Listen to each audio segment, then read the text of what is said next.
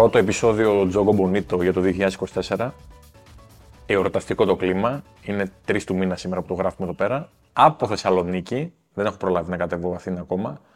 Οπότε είπα από το να κάνουμε κενό, από το να κάνουμε ρεπό τόσο νωρίς, θα το γράψω από Θεσσαλονίκη. Οπότε ενδεχομένως να γράφετε λίγο ανορθόδοξα σε ποιότητα. Δεν ξέρω πώς θα είναι το τελικό αποτέλεσμα. Ελπίζω να μην καταλάβετε διαφορά, αλλά αν καταλάβετε έστω και λίγο, να είστε συνεπείς μαζί μου, διότι δεν μπορώ να χαλάσω τώρα το κλίμα εδώ πέρα της οικογένειας που έχει δημιουργηθεί. Για μια-δύο μέρες είπα να μην το σπάσω και από την επόμενη εβδομάδα επιστρέφουμε κανονικά στα στούντιο της 24 Media, στο Sport 24, για να τα γράψουμε όπως έχουμε συνηθίσει. Τώρα, βέβαια, αυτός ο πρόλογος δεν σας ενδιαφέρει καθόλου, οπότε περνάω στο ψητό. Πέρασα και την πρωτοχρονιά πάρα πολύ ωραία. Η λέξη ψητό δεν χρησιμοποιήθηκε τυχαία, διότι δεν σταμάτησα να τρώω. Σαν ανακόντα, το οποίο το έχουν ενιστικό πόσες μέρες έτρωγα αδιανόητες ποσότητες φαγητού. Δεν ξέρω δηλαδή πραγματικά αν κάνω παύση από το φαγητό, μπορεί να μπορεί να επιβιώσω και πέντε μέρες σε ρί χωρίς να ξαναφάω. Δηλαδή πραγματικά τρομερά πράγματα.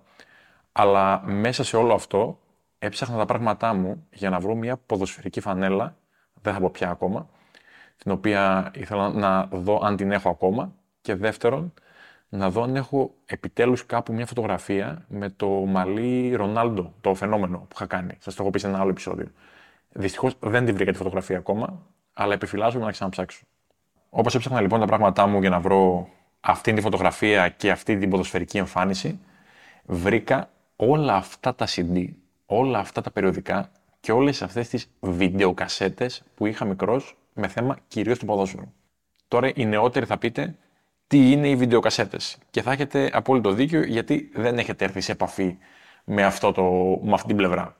Βιντεοκασέτες είναι στην ουσία κάτι το οποίο πλέον δεν υπάρχει. Είναι αυτό που ακούτε κυριολεκτικά και το χρησιμοποιούσαμε τότε για παιδικά, για ταινίες, για κάποιο ντοκιμαντέρ ή γράφαμε σε βιντεοκασέτα έναν αγώνα τον οποίο δεν θα προλαβαίναμε να δούμε ή δεν μας αφήναν οι γονείς μας να δούμε για να το δούμε την επόμενη μέρα. Οπότε έχω αρκετούς ποδοσφαιρικούς αγώνες είτε της ομάδας μου του Άρη, είτε της Εθνικής Ελλάδος, είτε κάποιον αγώνα Champions League, γραμμένους σε βιντεοκασέτα. Και καθόμουν και τα βλέπα έτσι λίγο ένα-ένα. Προσπάθησα λίγο να βρω, ίσως και αν έχουμε κάπου και τη μηχανή, για να μπορέσω να δω αν λειτουργούν ακόμη οι βιντεοκασέτε, για να έχουν φθαρεί από το χρόνο. Δυστυχώς ούτε αυτό το βρήκα, αλλά θα τις κατεβάσω μαζί μου στην Αθήνα. Και όπως έβλεπα, ρε μου, γενικότερα τι υλικό έχω από τις βιντεοκασέτε, όπως είπα, από τα CD ή από τα περιοδικά, με έπιασε έτσι λίγο μια μικρή συγκίνηση. Οπότε από εδώ και πέρα έτσι δίνω ένα spoil ότι θα έχει λίγο γραφικότητα ως ένα αρκετά μεγάλο σημείο το σημερινό podcast. Με έπιασε λίγο μια συγκίνηση από την δυσκολία εντός εισαγωγικών που αντιμετωπίζαμε εμείς στην ηλικία των 10 ετών με 12 και όταν λέω εμείς εννοώ όσοι είμαστε 94-95 και πίσω γενιές. Την δυσκολία που αντιμετωπίζαμε συγκριτικά με σήμερα στην πληροφορία. Δηλαδή, τι εννοώ, προφανώς αρχικά κάθε ηλικία έχει τις δυσκολίες της, γιατί τώρα θα με ακούσει κάποιος ο οποίος είναι 40-45 χρονών και θα μου πει, ρε φίλε, πλάκα μας κάνεις. Εμείς όταν ήμασταν 10 χρονών έδειχνε έναν αγώνα Premier League ε, το Σαββατοκύριακο. Αυτό ήταν. Οκ κάθε εποχή τις δυσκολίες της, εγώ θα μιλήσω για τις δικές μας. Δηλαδή, εμείς δεν είχαμε αυτή την ευκολία του μπαίνω στο. Όταν εγώ ήμουν δηλαδή πιτσιρίκος, δεν είχα την ευκολία ανοίγω το ίντερνετ και βλέπω ό,τι θέλω. Συνεπώς, ήταν κάτι πολύ μεγάλο το ότι η χψ εφημερίδα την τάδε μέρα θα δώσει ένα DVD με το Euro 2004. Θα δώσει ένα DVD με τον τάδε αγώνα ελληνικής ομάδας ε, στην Ευρώπη, που είναι μεγάλος ήταν κάτι πάρα πολύ εντυπωσιακό για μας. Ή το Sporty, το που έβγαινε, το περιοδικό. Υπήρχαν πάρα πολλά περιοδικά παλιότερα, όπως και το Τρίποντο, σαφώς πιο ιστορικό. Απλά μιλάω για το Sporty γιατί είχε πιο ποδοσφαιρικό περιεχόμενο.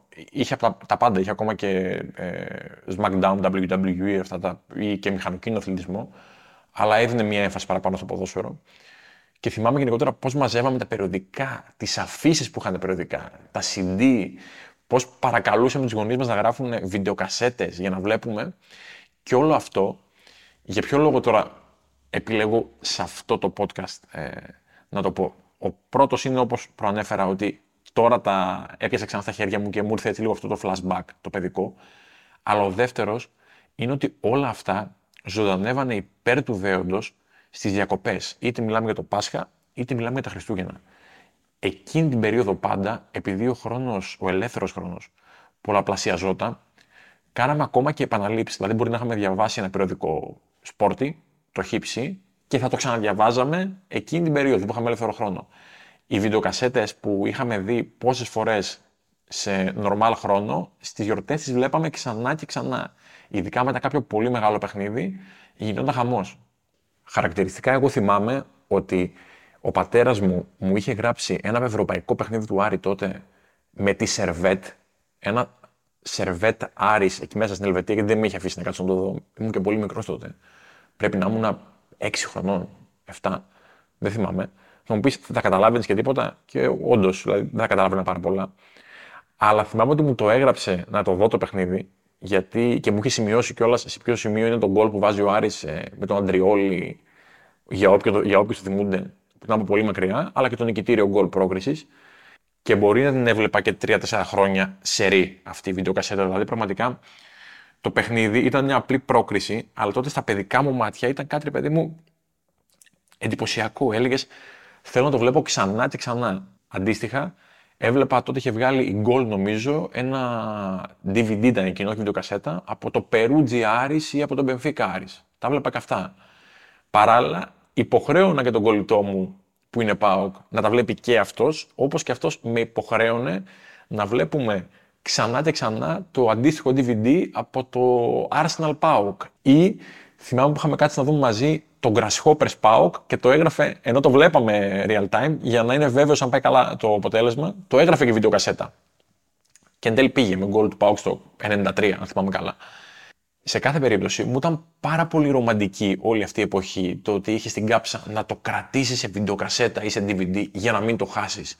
Να κρατήσεις σημειώσεις, να πάρεις περιοδικά, γιατί δεν ένιωθες την ασφάλεια της πληροφορίας. Δεν ένιωθες ότι οποιαδήποτε στιγμή αυτό που έχασες ή ακόμα και αυτό που είδες μπορείς να το ξαναδείς εύκολα ή να το ακούσεις εύκολα ή να το διαβάσεις εύκολα. Συνεπώς, δημιουργούσε έτσι μια πάρα πάρα πολύ ωραία ατμόσφαιρα όλο αυτό. Είμαι στο παραλήρημά μου τώρα, κάτι άλλο το οποίο θυμάμαι είναι ότι μαζευόμασταν όλοι η παρέα και παίρναμε όλοι από μια εφημερίδα. Δηλαδή, ο καθένας ενημέρωνε ποια εφημερίδα θα πάρει και συνεπώς στο τραπέζι της παρέας και τα Χριστούγεννα και το Πάσχα και το καλοκαίρι δεν έλειπε μια εφημερίδα. Τις είχαμε όλες τις εφημερίδες για να έχουμε μια απόλυτα σφαιρική ενημέρωση του τι γίνεται. Βέβαια, εκεί που αρχίσαμε να ενηλικιωνόμαστε, ξεκίνησε αυτή η μετάβαση στο, στο ίντερνετ και στο να είναι πιο γρήγοροι ρυθμοί και πιο μεγάλη πληροφορία και αρχίσαμε να συνηθίζουμε με το ότι αν θέλουμε να μάθουμε κάποιο νέο, γκουγκλάρουμε από το ίντερνετ και βρίσκουμε την αντίστοιχη πληροφορία στο αντίστοιχο site και με τον καιρό πολλαπλασιάζουν αυτά τα site και πάει λέγοντας. Τότε όμως ήταν ακόμα έτσι πολύ ζεστό αυτό.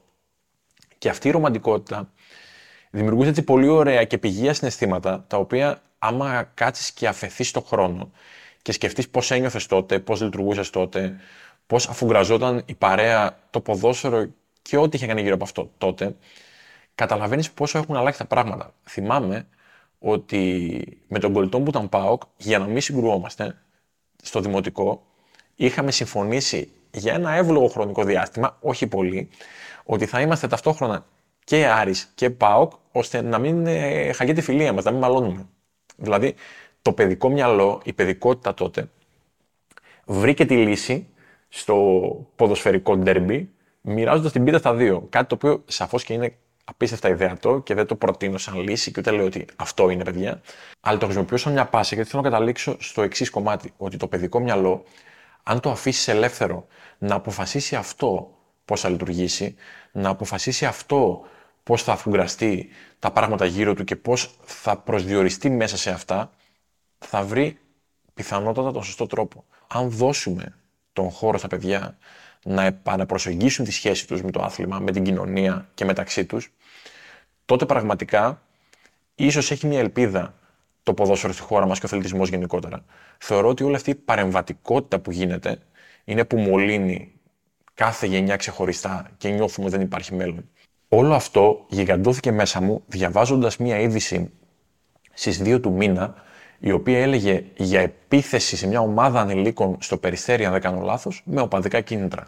Και λέω, ρε εσύ, όλη η χώρα αυτή τη στιγμή πίνει, διασκεδάζει, οικογένειες, όλη μια αγκαλιά, όλοι έχουν να πούνε κάτι, μια ωραία ιστορία, να φας καλά, να ξεκουραστείς, να διαβάσεις ένα βιβλίο, να δεις μια ταινία, να δεις τους ανθρώπους που αγαπάς, το οτιδήποτε. Και υπάρχουν μερικά παιδιά τα οποία χρόνο με το χρόνο πολλαπλασιάζεται ο αριθμό τους, τα οποία είναι τόσο μολυσμένα από ένα δικαιολόγητο μίσος και μια διανόητα εχθρική διάθεση για άλλες κοινωνικές ομάδες, όπου δεν, δεν μου δίνει το δικαίωμα, δεν μου δίνει το χώρο, ε, δεν, δεν με αφήνει να μείνω αδιάφορος. Δηλαδή, αναρωτιέμαι πόσο κακό ενδεχομένως κάνουν όλοι όσοι έχουν μολυνθεί από όλα αυτά σε αυτά τα παιδιά και στην προσπάθεια ενδεχομένως να τα εμπνεύσουν και να τα γαλουχίσουν, απλά μεταβιβάζουν τη δική τους αρρώστια σε αυτά. Και αναρωτιόμουν πώς εξελισσόντουσαν τα πράγματα αν τα παιδιά και γενικότερα οι νέοι σε αυτή τη χώρα είχαν την ελευθερία, τον χώρο και τη δυνατότητα να ανακαλύψουν μόνοι τους το ποδόσφαιρο και την κοινωνία, να ανακαλύψουν μόνοι τους τους υπόλοιπους νέους, να ανακαλύψουν μόνοι τους τις όποιες ιδιαιτερότητες υπάρχουν και στο άθλημα και στη χώρα, αλλά και στο άθλημα που βρίσκεται σε αυτή τη χώρα.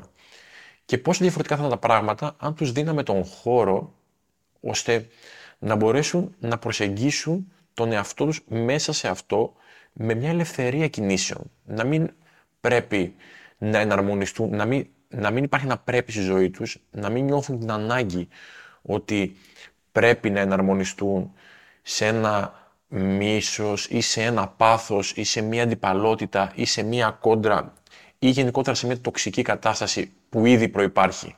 Γιατί αυτή η ανάγκη και αυτό το πρέπει δημιουργεί αυτή τη μιμητική διάθεση στα παιδιά και στο τέλος να θέλουν να έχουν την αποδοχή των μεγαλύτερων, να θέλουν να έχουν την αποδοχή της κοινωνίας και στο τέλος της ημέρας να θέλουν να έχουν και την αποδοχή της υπόλοιπης νεολαίας με αποτέλεσμα να μην κάνουν κάτι διαφορετικό από αυτό που κάνει το σύνολο, από αυτό που κάνει ο όχλος. Και ο όχλος αυτή τη στιγμή στην Ελλάδα είναι ξεκάθαρο. Συμφωνούμε όλοι νομίζω σε αυτό, ότι πηγαίνει σε πολύ λάθος μονοπάτια όσον αφορά τις κοινωνικές μας δομές. Προφανώς, λέγοντας όλα αυτά, θα μου πείτε, δηλαδή Δημήτρη, λες ότι εκείνη την εποχή δεν υπήρχε βία. Εκείνη την εποχή δεν υπήρχε αντιπαλότητα η οποία ξέφευγε πάρα πολλές φορές. Σαφώς και υπήρχε.